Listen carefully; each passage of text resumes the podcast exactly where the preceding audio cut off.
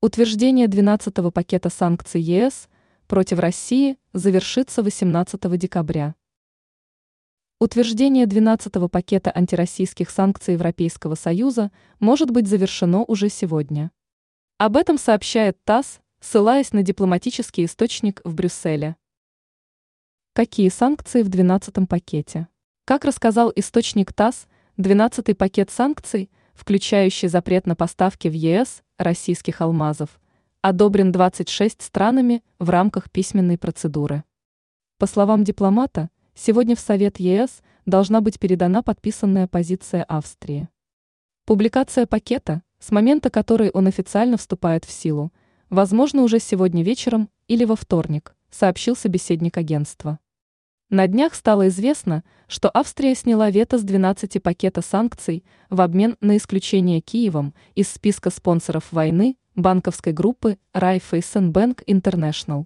Фактически повторив действия главы правительства Венгрии Виктора Орбана, добившегося от украинских властей исключения из данного списка венгерского банка OTP.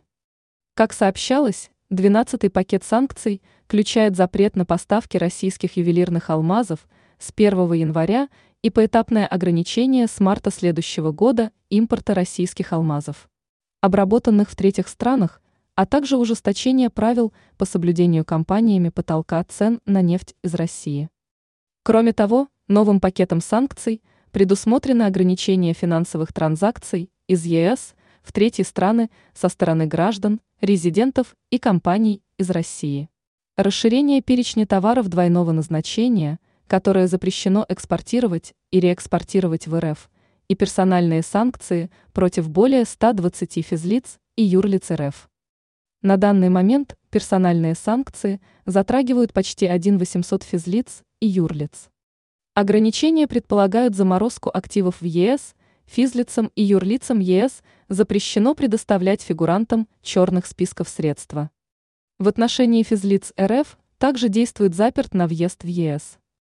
Ранее глава МВФ Кристалина Георгиева сообщила, как долго продержится Украина без помощи Запада.